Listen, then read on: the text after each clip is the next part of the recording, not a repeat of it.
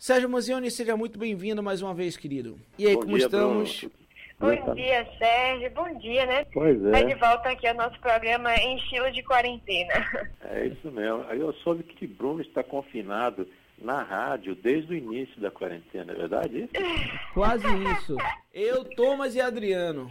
Ah, vocês ficam aí dentro, né? 24 horas. É, Esse trio. O que nos ajuda aqui é que temos uma vista, viu, Sérgio? Mas a gente já tá aqui, um querendo.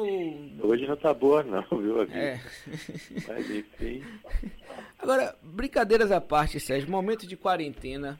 Já passamos aí de 20 dias, né, com as pessoas isoladas, trancadas. Tem gente que tem levado tão a sério que não pisa o pé nem pra ir ali na esquina mesmo, nem pra comprar um pão aqui na padaria, tem saído de casa. A gente entende a necessidade desse momento, né, de nos mantermos assim, ao mesmo tempo em que começa, mais do que nunca, a preocupação com a saúde mental dessas pessoas confinadas e inclusive com parentes que nem sempre se tem a melhor relação, né? Inclusive com pessoas que até moram sós, mas não tem uma relação boa consigo mesmo. E aí não tem nem como se expulsar da própria casa ou fugir de si mesma. Como lidar, meu querido Sérgio Manzioni, você enquanto né, especialista da área de saúde mental, o que nos diz? esse momento atual é um momento que as pessoas estão passando mais tempo juntas e está fazendo com que a convivência seja muito maior do que, que antes. Agora, essa convivência nem sempre é agradável. Então, a gente vê aqui muitos casais, por exemplo, estão experimentando aí rotinas diferentes, porque estão ficando 24 horas com o parceiro ou a parceira, né, que normalmente esse, esse tempo seria bem mais reduzido. E outra coisa é que sair de casa para trabalho, por exemplo, tem um enorme significado aí como um regulador das emoções, né? Porque você vai, ao sair dessa, da, de casa para trabalhar, ou ficar um pouco mais afastado do, do parceiro, da parceira, vai fazer você conviver com outras pessoas, outras situações, e você acaba deslocando o pensamento do problema do, desses relacionamentos né, amorosos. Agora é bom lembrar, Bruno, é bom lembrar que muitos problemas são originados aí pela comunicação pobre entre o casal, né? Que se acostuma a cobrar do outro a solução dos conflitos.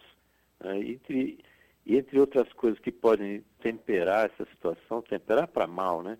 Essa situação, aí está o orgulho, o egoísmo e também essa falta de habilidade em manejar aí com as emoções. Então, de um lado a gente vai ter esse orgulho que vai impedir que uma pessoa quebre esse ciclo vicioso que existe no, no, no problema da relação. Quer dizer, ela não quebra o ciclo vicioso e, e fica tudo igual. Então, alguém precisa tomar a iniciativa de propor soluções e não esperar que o outro saia de não sei de onde para ali procurar para resolver o problema. Então, é um momento esse de, de, de olhar para as coisas com um pouco mais de isenção. Entendido. Inclusive isso no, no caso da China, né? O número de divórcios disparou Isso. depois da quarentena. A gente tem É esse verdade. exemplo. Esse é, é uma- é um fator bem interessante, porque é, uma, é um momento de definição das relações. Não significa que tudo vai ficar bem na perspectiva mais antiga, quer dizer, ficar bem, ficar juntos. Mas você pode ficar bem exatamente porque define que o relacionamento acabou.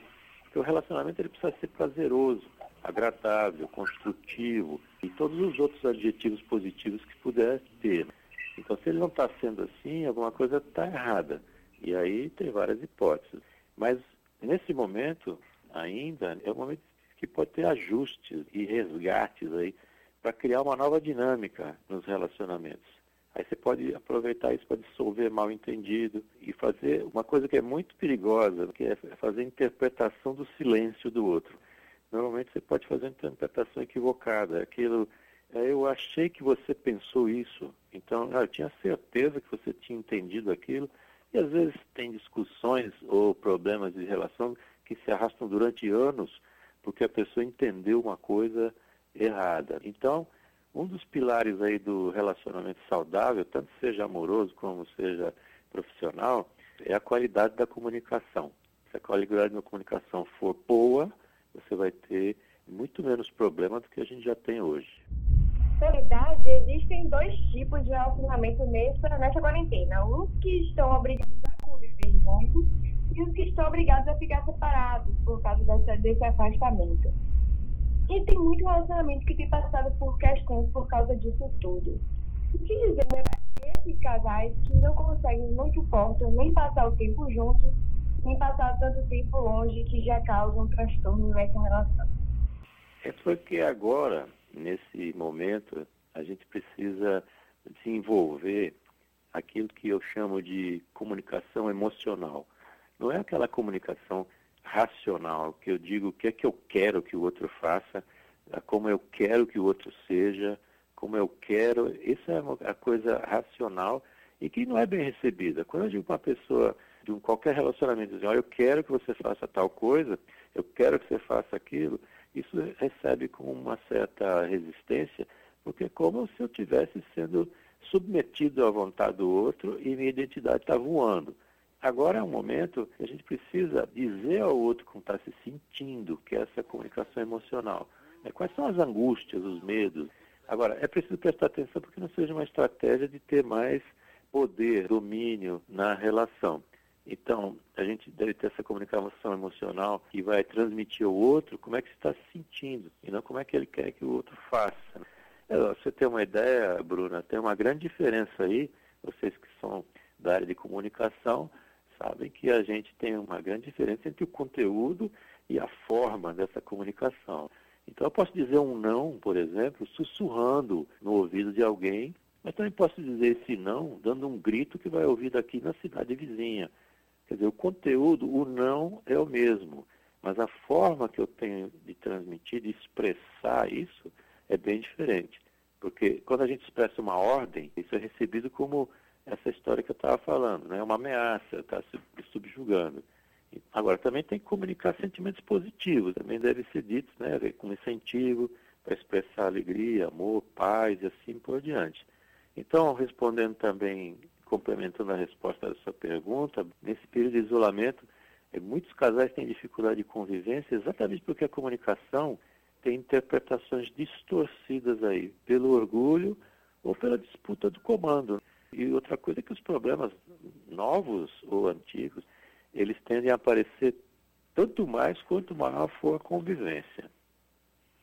Agora, como tudo na vida, né, tem os dois lados, eu vi que esse momento de quarentena, Sérgio, não só para a relação homem-mulher, mas as relações em geral, seja até de pais e filhos, é uma oportunidade também dessas relações serem reinventadas.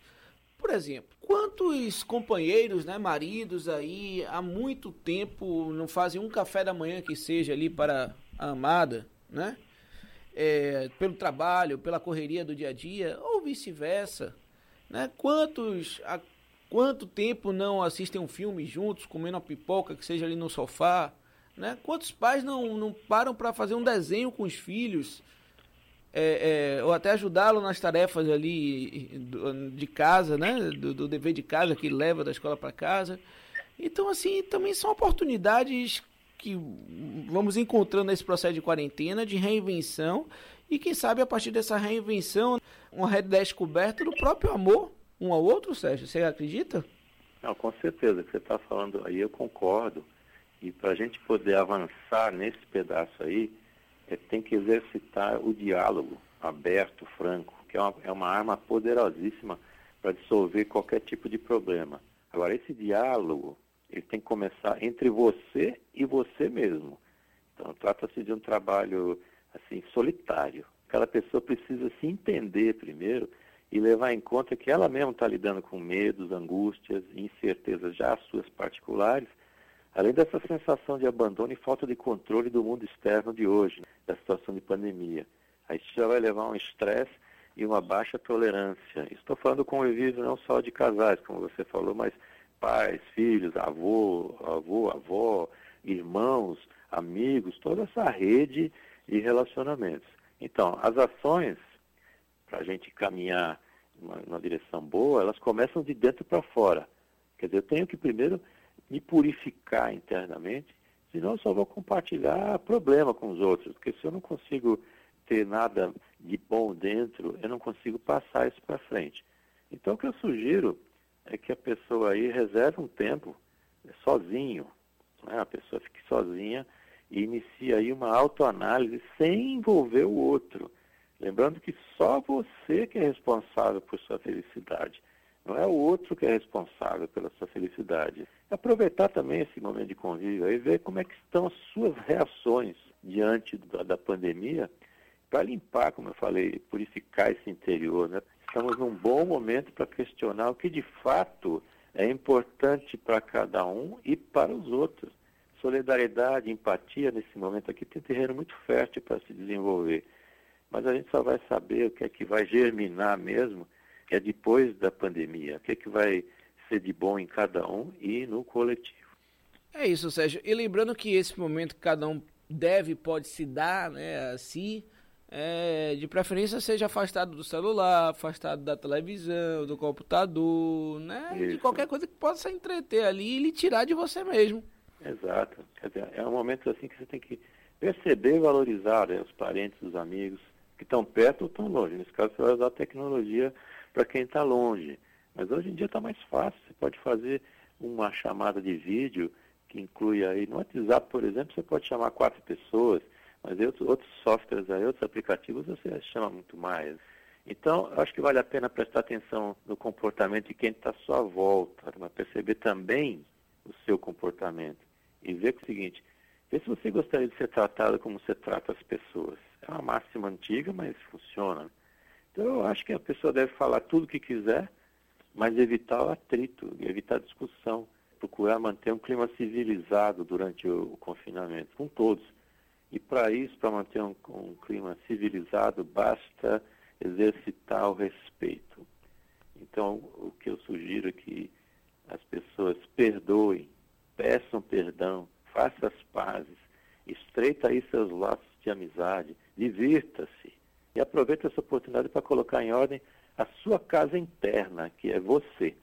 Infelizmente, Sérgio, muitas pessoas não têm essa opção né, de ter contato com outras pessoas. Ah, tem gente que está realmente isolado por questões de sintomas e tudo. E também tem gente que mora só. Aí entra um relacionamento consigo mesmo. Como melhorar esse relacionamento com você mesmo? Tem gente que não aguenta um minuto sozinho, sem contato com ninguém, sem contato com os amigos. Como fazer para lidar com isso? exatamente, isso acontece muito e é um, um bom momento para saber assim, por que, que eu não consigo ficar sozinho um tempo? O que é que eu tenho em mim mesmo que me incomoda? O que é que está acontecendo? Normalmente você mora sozinho, quando é por opção, é uma beleza, mas às vezes é por falta de opção, ou porque mudou de cidade para trabalhar, para estudar, ou porque realmente tem um ciclo de amizade muito restrito. Mas aí é que entra novamente aí a tecnologia que eu estava falando agora há pouco. Tem que exercitar isso, tem que entrar em contato com as pessoas. Hoje é fácil. Se você tiver um parente que mora em Tóquio, você liga aqui um, um aplicativo, ele lá, vocês conversam em tempo real e isso pode aproximar as pessoas. Mas é importante fazer essa autoanálise no momento aí. O que é que está me incomodando?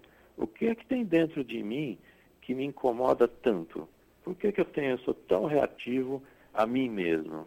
Sérgio, quem quiser mais informações, bater um papo com você assim, fazer, quem sabe, até uma live, faz como, hein? uma live, inclusive, eu estou convidando as pessoas sábado, agora, 11 horas da manhã, tem outra live aí que eu vou participar para pegar essas informações, onde é que vai ser a live, que não vai ser no meu Instagram, não, eu estou convidado de outro. Mas é procurar aí no meu Instagram, arroba psicomanzione, que ali você tem as informações. Tem o um podcast que tem mais de 60 itens diferentes lá. E também já vou te dizer em primeira mão aqui, viu, Bruno? Pois não? Lança, lançamento aí internacional, podemos dizer. A partir de amanhã, meu site novo vai estar no ar. E aí você já pode consultar a partir de amanhã no www.sergiomanzione.com.br. Aí vai estar tudo concentrado num lugar só. Maravilha, Sérgio com Z, Sérgio Manzione com Z, tá? O Manzione no caso ali com Z, minha gente. E com E no final. E com E no final. Queridão, um beijo no coração, tá?